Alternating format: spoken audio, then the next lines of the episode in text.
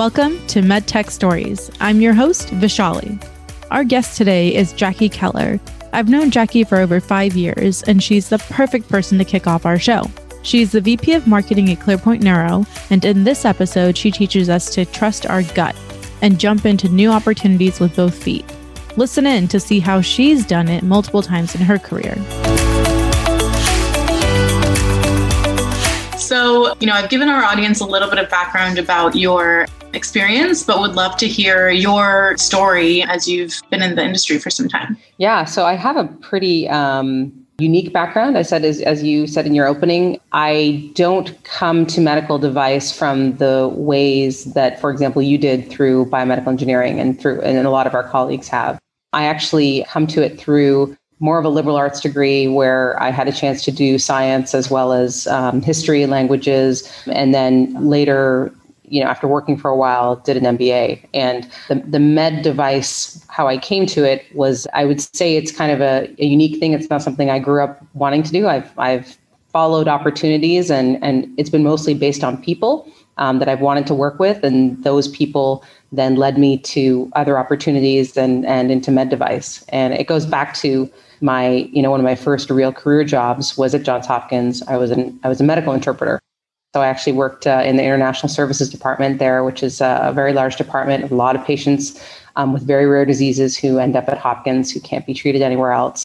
And yeah, so I spoke French. I speak French and Spanish, and and it was uh, I had an opportunity through that to meet some really interesting physicians and researchers who are working on you know cutting edge um, technologies, treatments. And I thought, wow, I, I would like to be part of that. How, how can I be? And that's when I uh, did my MBA while working there and was lucky enough to be working with some interventional neuroradiologists who uh, did a lot of stroke work and did a lot of work with Toshiba. And they said, hey, you have a business degree and you know about money. And we we need help with our research. I said i don't know anything about research. I said it's okay we'll teach you. You'll teach us about money. And then that's how it, it started and it was so much fun. Before saying like yeah okay let's do it were you nervous? Like how did you kind of think through that opportunity? No. I think that you're going to see this theme through my life where I just go, oh yeah, that's let's go do that, and and uh, and without necessarily thinking through all the steps, but you know, it, it becomes part of the the relationship, right, and the people that you know, and if they have confidence in you, then you kind of step up and you go, well, okay, okay, they think I can do it. So from there, how did you end up at Volcano and now ClearPoint Neuro? Volcano was through PAP post a move to San Diego. So I was working in academic medicine, mostly in radiology on the research side, helping with grants, executing, uh, running, you know, clinical trials, really helping the department. I ended up moving from Hopkins up to Boston and worked at Boston Medical Center, Boston University. We built uh, we built this really interesting department. There's a lot of emergency medicine that happens at, at uh, Boston University based on where uh, the hospital is located. So we really developed a program in emergency radiology um, where we were publishing a lot. Also, you know, looking for grant opportunities, and the Department of Defense funds programs in breast cancer and prostate research. And so we we wrote a grant uh, together with um, uh, one of the breast radiologists, and we were able to get this device that was a high resolution PET scanner um, that was optimized for breast imaging. And so when uh, my husband at the time got a job offer in San Diego, um, I was like, oh, I don't want to leave. But hey, this company that I've been working with, Naviscan, and the PET scanner, was based in San Diego. And my my wonderful chairman knew the CEO and made a call and said, I'm losing this person, but uh, I'd like her to be in good hands. And, and would you consider hiring her? And that was my first foray into medical device from academic medicine. Yeah, it was it was kind of a leap again. but I said, oh, okay, maybe I can do that. That sounds good.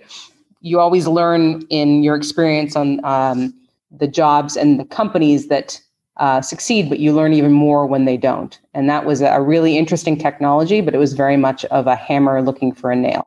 Where the biggest problem that breast imagers have is with screening technologies and screening mammograms. They don't necessarily need another advanced tool competing with an MRI scanner. And that's where we played. So it took off really well in the developing world where it was hard to have MRI. Um, so Latin America was gangbusters, and that helped. You know, help. I was helpful there because I spoke Spanish. But uh, in in the U.S., where where you want to have a, a big market, um, it, it, was a bit of a challenge. The company still exists, um, but uh, at some point the writing was on the wall, and I answered a job online. Never in my life has this happened for a company called Volcano. I knew no one. I knew nothing about cardiology. I came from breast imaging, radiology, neuroradiology, um, but no, knew nothing about the heart. and uh, probably a couple months later, I got a call from a guy named Joe Burnett, and uh, and it wasn't even HR called me. It was the hiring manager, Joe, and and he said, "Hi, my name is Joe Burnett. I'm calling from Volcano." And I was like, "Oh yeah, I haven't heard from you guys." and so I I met him and uh, and we had a great conversation. And he said, "What I need from you is I need to talk to your key opinion leaders at your current job." And I said, "Well, they don't know I'm leaving, and these are my customers." And I said, uh, "Okay, let me try." And I did. I reached out to some of some of the customers I knew very well, and they were very gracious and spoke to Joe, and they were, they understood why I was leaving and were kept it confidential. And that's that's how that happened. So you and Joe kind of met there he took a leap of faith and you took a leap of faith at the same time. Um, how did all that pan out? It was great. I mean, he just basically sat down and gave me all of the the research uh, that had been done in, in fractional flow reserve. Of course, you know, so starting with the FAME studies and everything before and after, and just said, you know, read these and summarize them for me. And this is my your homework assignment before you start working here. And um, and that was that was really great because there was you know there was pretty deep history um, it, it's plumbing. So it's, you know, the heart is plumbing and uh, the brain is plumbing, what I've been working in, but it, but it, there's quite a big significant difference. Um, and then the level of evidence that is required by interventional cardiologists was uh, was pretty astounding. I hadn't seen that, of course, in, in any other um, in any any other discipline I'd worked in. The outcome based data, the reimburse, you know, the idea of um, health economics is really very impressive how how interventional cardiology approaches that. Mm-hmm. So um, had a lot of catching up to do, but um, but I was really fortunate. I was paired with a guy named John Unser, whom you know. So so John ended up reporting to me, and he'd been in the field and had been in, in sales, and and so um, it was his first in in house job in corporate, and so I was kind of mentoring him on that, and then he was catching me up on the technology and you know took me through a training and rolled out the cart and we we did you know we did FFR it was it was uh it was it was really fun it was really fun. So it's really about, you know, it's all about the people always. It's so funny that you mentioned John Unser. I'm sure he'll listen to this eventually. But my first meeting with John Unser was very similar, where he rolled out the FFR cart and we started playing with glycerin because that's what we assumed was similar to like the consistency of blood flow. So, uh, yeah, great, great times uh, with the flow model at Volcano. So then, then what happened? Uh, so Volcano got acquired in 2015 by Philips, and so I was I was tapped to lead our marketing integration into Philips, and that was uh, that was a really great opportunity um, to learn kind of uh, best practice from how Philips did things, help them understand and bridge a gap of how devices worked, single use devices, because they didn't really have that in their portfolio, and just how different that sale is, and how different the touch points, and how much you know collateral you have to create because you're salespeople are in there every single day and, and supporting cases. And so that was that was a really that was a really great opportunity, and it was uh, it was fun until it wasn't. And so it was uh, um, I really enjoyed the integration. I really enjoyed working with with with the team. Joe eventually left, and uh, after that, it just uh, it just wasn't the same, and it was time to move on. I was part of the integration culture and everything too. And, you know, there's a lot of benefits that Philips brings. Um, it just, I think for me, comes down to personalities and what you want to be working with, right? What, what are your thoughts on that? Yeah, absolutely. Yeah. Awesome. So then um, I think you went to Artemis Research, right? I did. I did. I went to a. Uh, it was a privately owned company, is still, um, and it's a, a, series of clinical research sites where uh, they're performing uh, pharma research for psych, you know, depression, schizophrenia, bipolar disorder, as well as fibromyalgia, vaccine studies. And I, I really connected with the the owners. They were really great, and um, they wanted to do some interesting things, and uh, brought me in as their head of sales or VP of sales and marketing. And when I say sales, it was really more inside sales. It was really running a call center. um, with with a, a, group of really wonderful all women that worked for me. Uh, most of them, bi- a lot of them bilingual, um, and and we, you know, we kind of leaned out the process. We did a value stream mapping of how things went, and we brought in uh, an executive coach for our leadership team, and that that was a wonderful experience. Really enjoyed that that whole experience and that team, but I was missing a product. I really missed being part of creating a product. It was creating a service and was creating a very good service. And it's a very interesting business model and um, and you know where there is money to be made and, and really good work to be done. But I, I was just missing that tangible that tangible product, the product launch, and and the publicly traded company too. That that part of it was missing for me. So I got a call from Joe Burnett, and he kept in touch over the years. But uh, this was about a, probably a couple years after he left um, Philips, and he said, "I'm I'm working on this thing." And he said, "Would you would you want to come work for me?" And we're you know we're going to be you know launching gene therapy in the brain, and there's nothing approved, and uh, I'd like you to be part of it.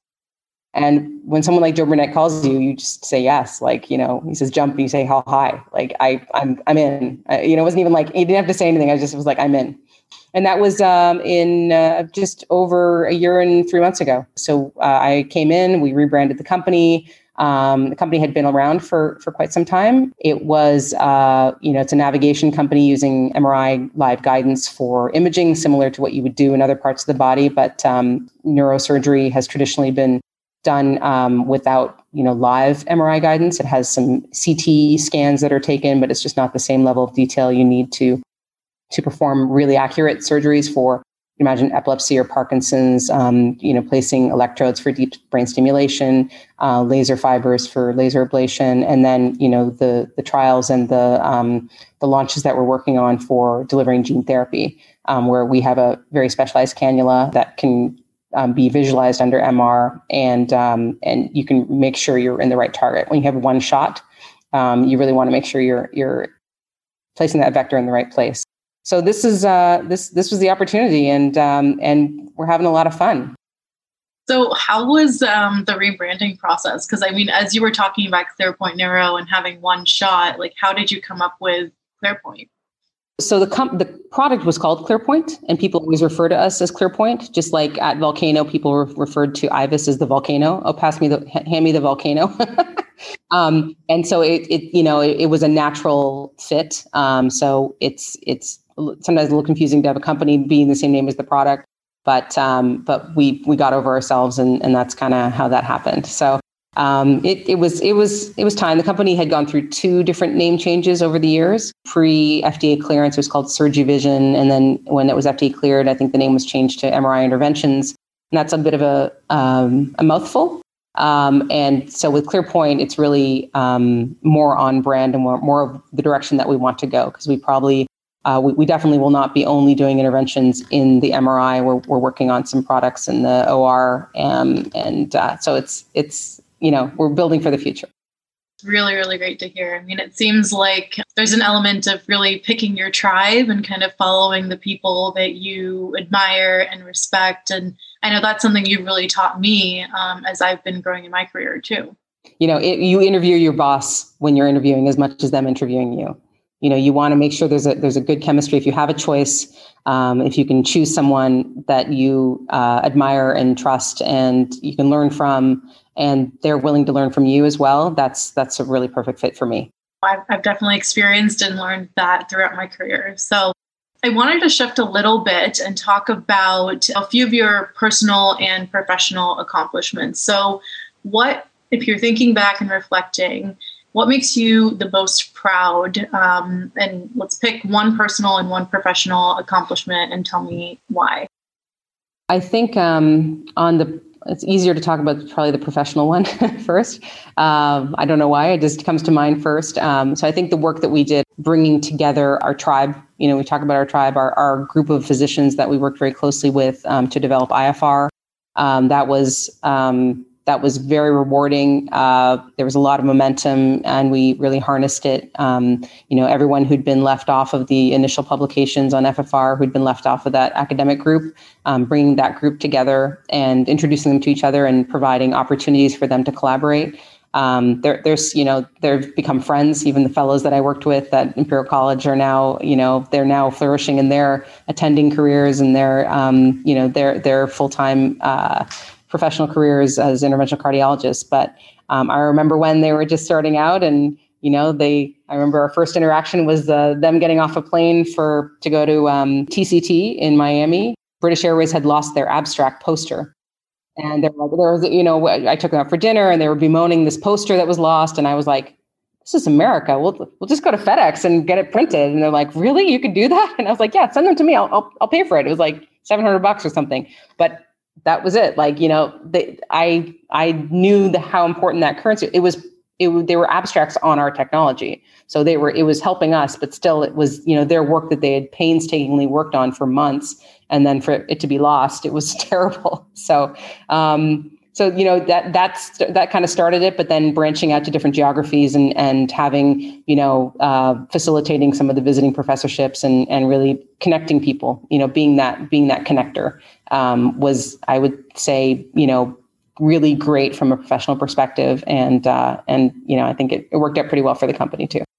Yeah, honestly, I mean the the dinners that you're referencing and the meetings you're referencing are, I think, technically called the PACE uh, events now. And I think diving a little bit into marketing, but what I really learned through that was you have to pick your tribe, pick your physicians, pick your champions very, very carefully, especially when you're trying to create uh, or revamp a, a brand new market. So again, diving a little bit into marketing, but how did you think about that as you were championing this new IFR effort?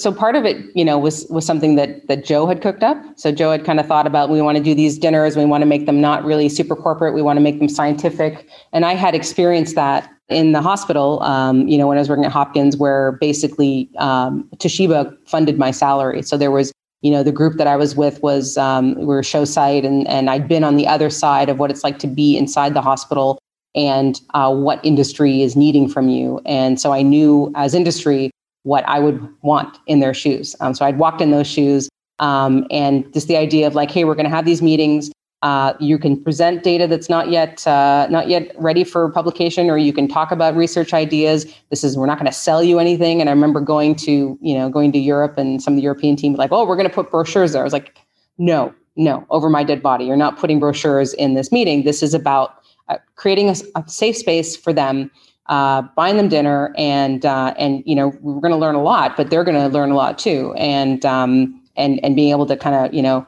under NDA, have people see the portfolio and give feedback, and and um, that's really how it how it all came about. So it's I think it's a combination of uh, I think Joe lit the match and and I just uh, provided the firewood.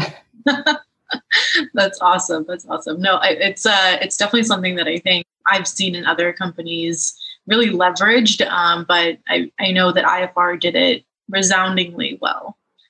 So shifting gears to a personal accomplishment. Probably do my MBA. I don't have a business background. Um, I didn't have a business background, but I worked in business, um, and I worked mostly in the business of hospital and providing care.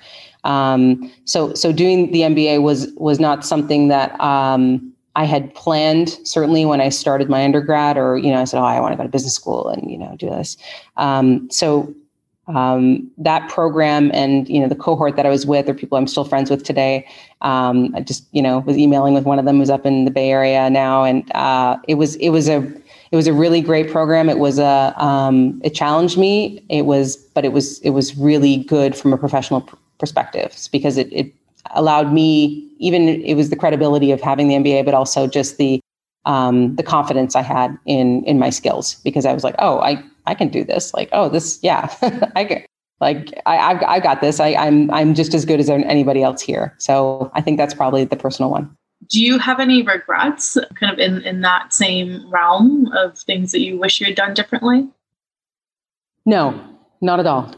Not at all. Because every step that I took, even though it was a meandering path, it, it has brought other things to me. And it is it has taken me, you know, where I um, if I when I was 18, I, I did, had no idea what I wanted to do, so I just studied the things that was interesting to me, that were interesting to me, and you know, did a lot of did study abroad, which was fantastic, and I highly recommend to anyone um, in their undergrad years to do uh, at least a semester, if not a full year abroad, which is what I did.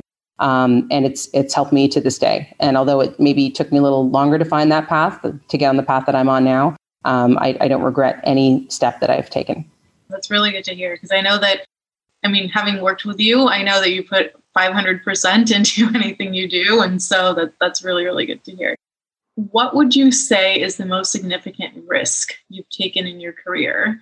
Yeah, I think when I made the transition from um, the hospital to medical device, I, you know, yes, I had an MBA. Yes, I'd done, done, you know, all that, and I'd been working for quite some time. But I, I had no idea what really what upstream or downstream marketing was, or market development, or inside sales, or outside sales. And I, I really, uh, you know, I kind of went into it a little bit blind. And, and fortunately I had you know great boss and a great CEO and, and they you know took me by the hand and they had they had confidence in me and I had a lot of clinical acumen that was very helpful for that role. Um, but that was yeah that was a bit of a that was a that was a leap. Um, and uh, you know part of it was just the opportunity to work to work in device um, and uh, the opportunity that I had from getting a green card because I'm originally from Canada.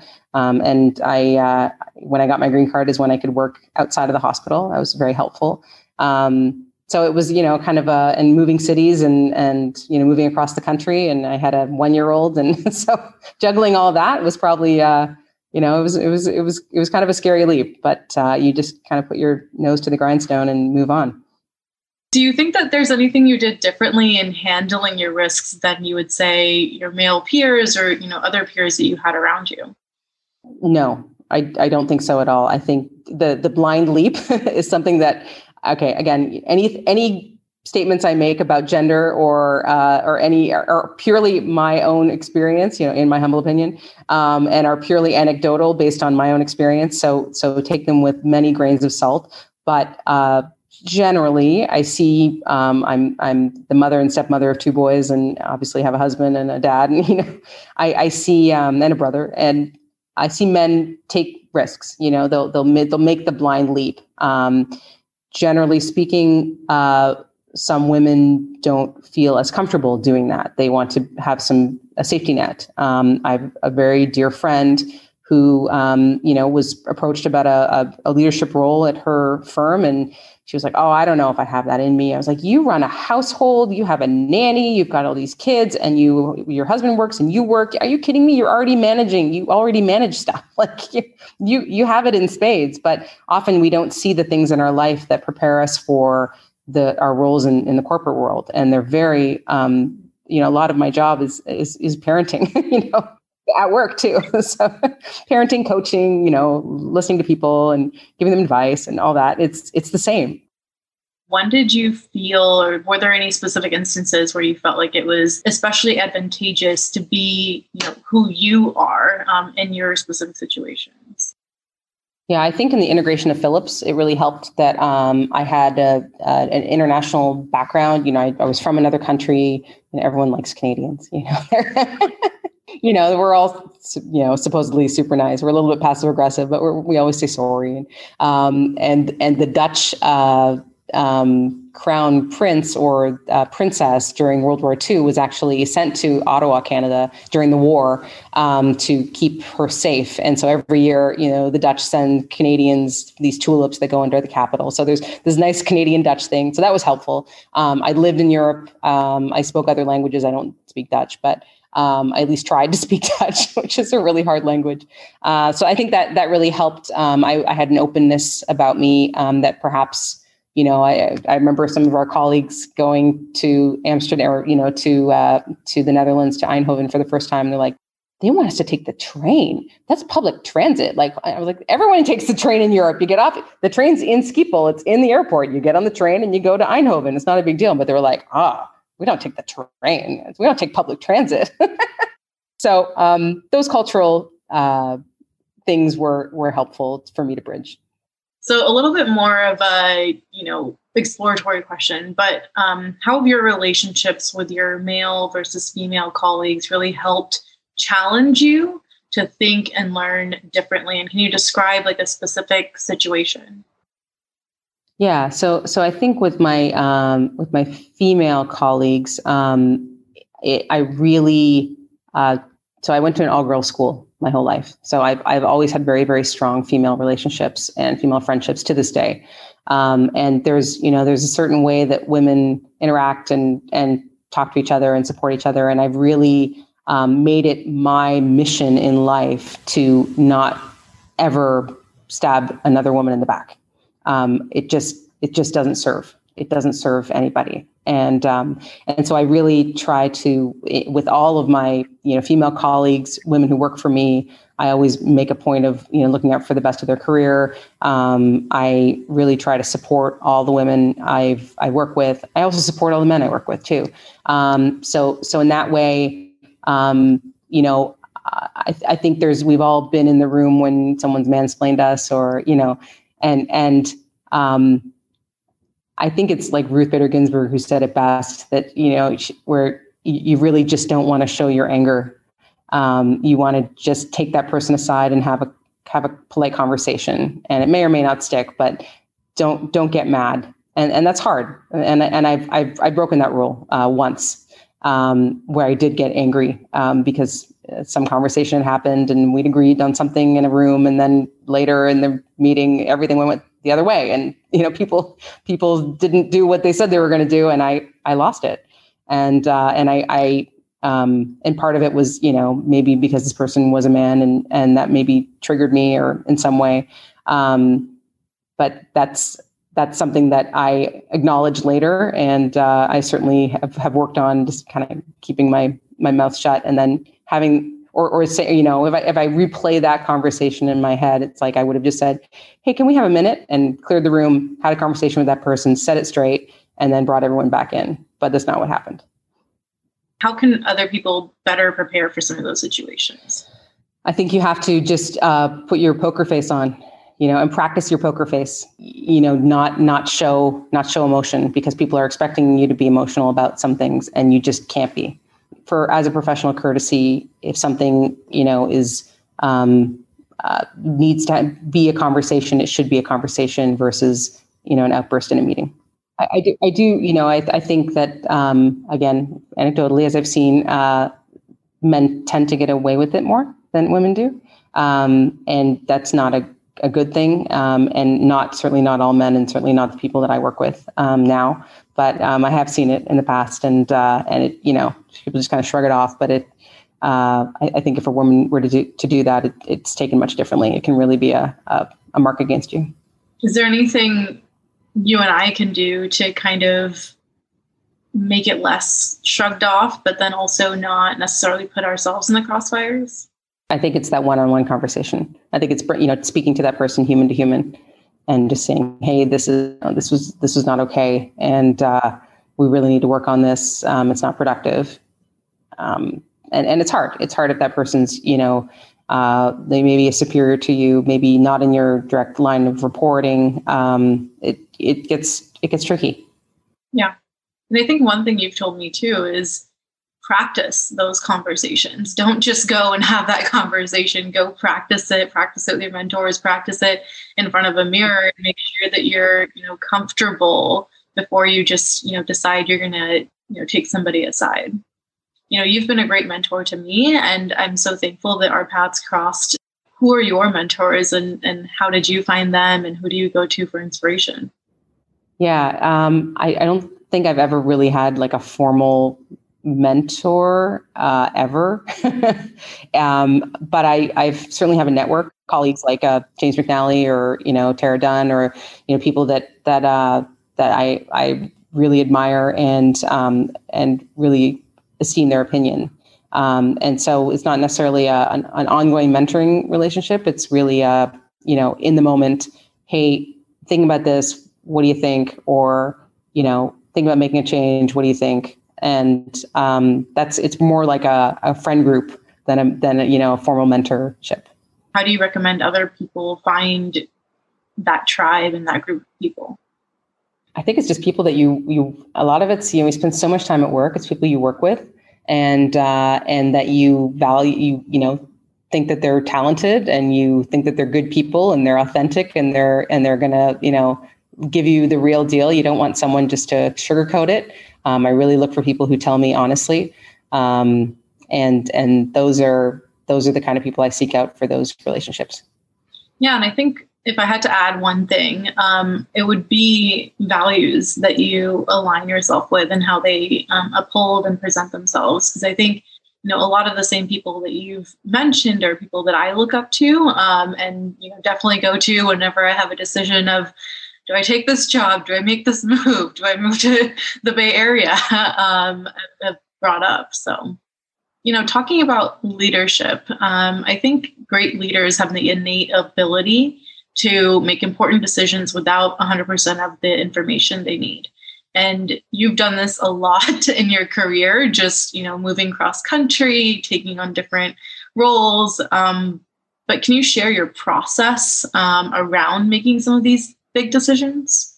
I can share with you that it's mostly my gut. And, and, and that is not helpful when people are like, how do you do this? You just have to kind of listen to yourself and listen to, is this what, is this what I really want? Is this really meeting these needs?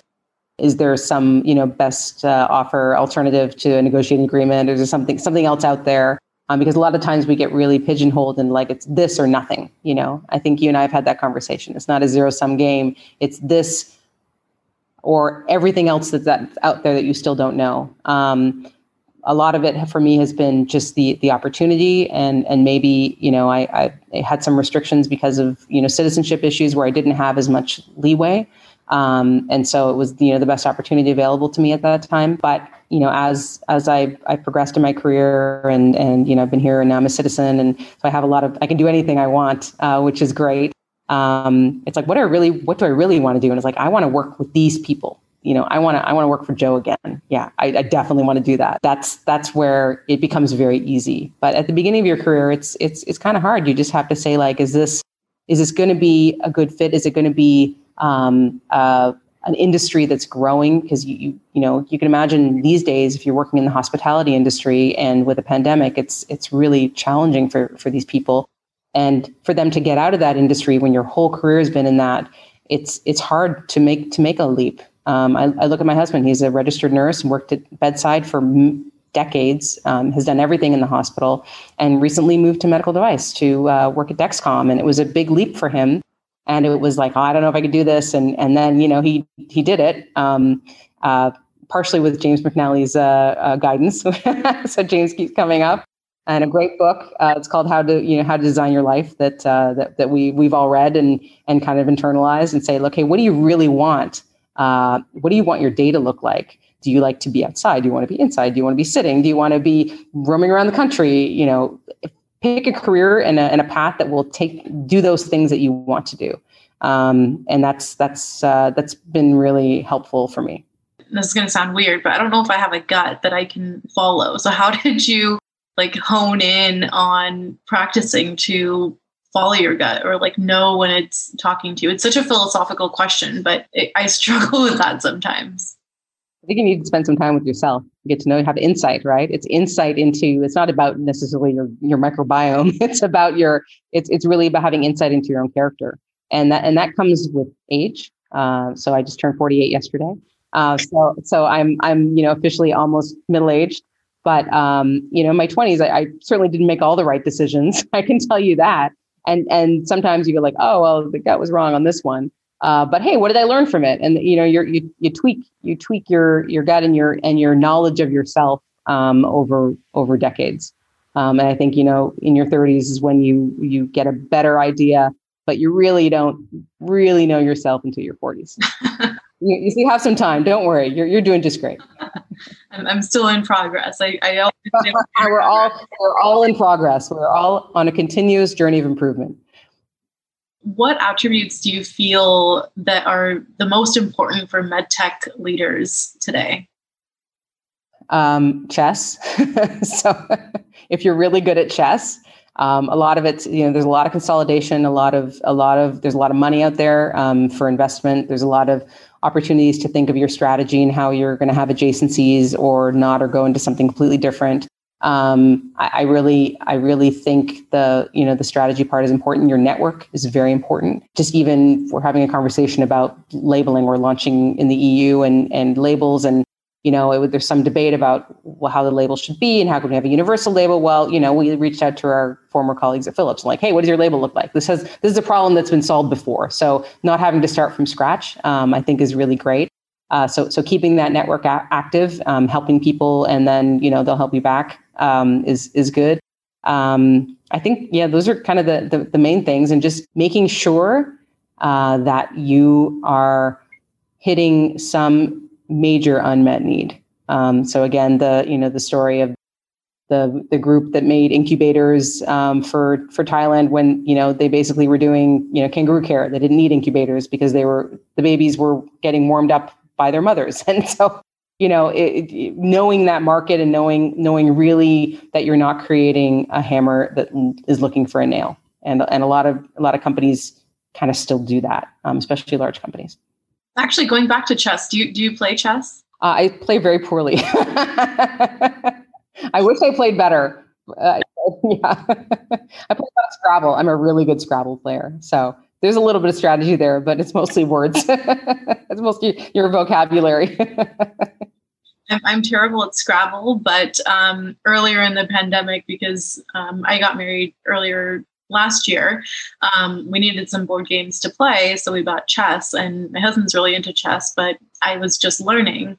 And then Queen's Gambit came out, and I got really into it um, and realized there's so many life lessons to be learned with chess. I mean, you can't just be focusing on your offensive, you also have to do your defensive. And um, how great it feels to have an attack come out of nowhere and be able to do checkmate um, is is amazing. So um, I, I, can definitely see some of those parlays into leadership and into you know being a med tech leader specifically too. Yeah, there's a, there's a lot of moving parts. There's a lot of moving players, um, and you know that in interfacing with customers and interfacing with competitors and partners, um, and that's that's really you know uh, it's it's it's a lot of fun.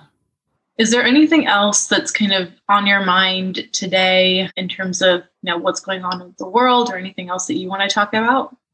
Yeah, actually, um, you know, I, I used to always give the advice, especially for like working moms, like all you do need to do is is hire yourself a wife. You know, just get someone to clean your house and do the the, the chores that you don't want to do, and um, and I, have really um, I'm reading a book uh, called White Feminism by an author named Koa Beck, and uh, basically the premise is that you know uh, white women have you know have this this form of feminism that is really kind of consumerist and um, very much zero sum. And you know when we when we get someone like a, a, you know a VP in the White House you know there's only really one role for that person. There's only one role in leadership. Um, versus the idea of kind of thinking about the collective that that a lot of sort of Native American, African American women, Hispanic women, you know, are have been working on um, of having having a collective. Um, and I've been thinking a lot about my advice of you know uh, hire someone probably at a, a, much lower wage than than I make to do the things that I don't want to do, and um, I, I I really am sitting with that and and figuring out how what my role is in that and how I can make that role different.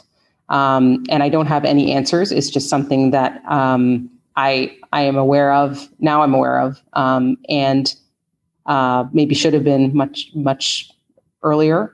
Um, and something that I'm I do plan on doing things differently in my life. And it's not saying you know I'm going to hire I'm going to fire my my cleaning staff, but but maybe there's more that I can do for that that team. You know, there's a, a, group of four, uh, three women and one one man um, who who do a wonderful job, and they come in every week and they go to the four corners of the house. And and thank goodness during this pandemic, when everyone's been working from home and kids are going to school at home and and the house is a mess, and I I just don't have time. And um, but I, I feel like there's more that I should be doing specifically for for that you know that team, but also in general how I'm looking at. Um, um, the idea of feminism. You know, it's not just about women. I think we're all, you know, there's a spectrum um, of of gender fluidity that that we need to be um, much more open about um, because I, I, you know, I, I think we've done ourselves a disservice by just pushing for the rights of you know women in the middle class and who are college educated.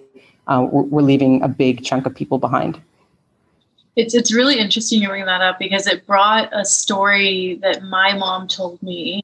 Again, I, I grew up in India till I was six, and my grandparents are still in India, and um, you know we're definitely fortunate um, to have like a house and be able to have help in India. Um, and so my grandmother um, actually started the business that we have. And so my grandfather then took it over. And as the family grew, because my, you know, my grandmother has six children, um, you know, many other brothers and sisters, and so as the family grew, she had to, you know, hire help um, to be able to take care of everything. But one of the unique things that uh, she did was give everybody an education or a chance at an education for all of the help that she hired uh, because she understood the value of education and wanted to see all of all of them succeed um, and kind of move up the ladder and so um, you know whenever we would visit india it didn't feel like we had quote unquote help at home they were all uncles and aunties and you know everybody that we interacted with um, so it's definitely something I you know, didn't realize until you brought it up, but appreciated about um, my family. That's great. That's great. Your grandmother was uh, she was very insightful and very much ahead of her time. yes, she's a, a, force to be reckoned with for sure. yeah. Um, awesome. So as we're you know coming to a close, there are three questions that um, I want to ask every speaker. So um, number one, what is your greatest leadership superpower and how have you honed it? So um, I wanted to say, well, I'm very humble. so, but I don't think you can call your humility a superpower, and I'm probably not not as humble as I as I should as I'd like to be. I think um, I really, as I mentioned earlier, I really look out for the people who work for me. I work out, I look out for their careers, and I definitely want to add projects and things to their jobs that can be bullet points on a resume when they move on. I don't expect them to work for me forever and I and I'm definitely not threatened by people who are smarter than me. Um, uh, we have a common friend, and you know, we did um, uh, one of those personality tests at Philips, and and she kind of looked at me and said, "I'm the exact opposite of you." I said, "Of course you are. Like, why would I hire me? I've got me, but I need you. You you've got the exact opposite skill set that I do." Um, and so I, I really uh, I champion the people I work that work for me, and and I think that's known. I think people like you know, it, word got out over over time. Um, I'm I'm not going to be the boss that's going to be um, threatened or you know push you aside or take your work and take credit for it. Um, not at all. And I, so I think that that is very powerful. What advice do you have for other women that aspire to be either CEO or in other leadership positions? So I think choosing your significant other very very carefully uh, that's that's your backbone. It's the person that um, can prop you up. Uh, you know, you want to make sure that, especially if you're a successful female, that that person is not threatened by your success. Um, I've seen it happen, and it's really unfortunate. Um, and so I, uh, you know, I've, I've, I've chosen I've chosen my life mate of someone who who has always celebrated me, um, and, and turn I celebrate him back. But um, I think that always, I think it happens a lot. I think a lot of wives really, you know, celebrate their husbands, but um, it doesn't necessarily, uh, in my humble opinion, happen all the time. Um, so that that is a very important thing. Choose very, very carefully. And uh, I've I've chosen wrong before. Um, so um, I've I've been married more than once, but um, I, uh, I, I finally did, you know, with time and and learning uh, and having insight in your character and and the type of person who would be well suited to you. It's very important. I think I remember when I told you, like, oh, I'm moving up to the Bay Area for for a boy. Um, you definitely gave me that advice. So it sounds like it's working out okay. Thus far, one one year down, many more to go. And and, and you know, one year through a pandemic is uh it's actually like five. so all right, so our last and final question. Um, who would you say is your role model and um, why do you think that they've made such an important impact?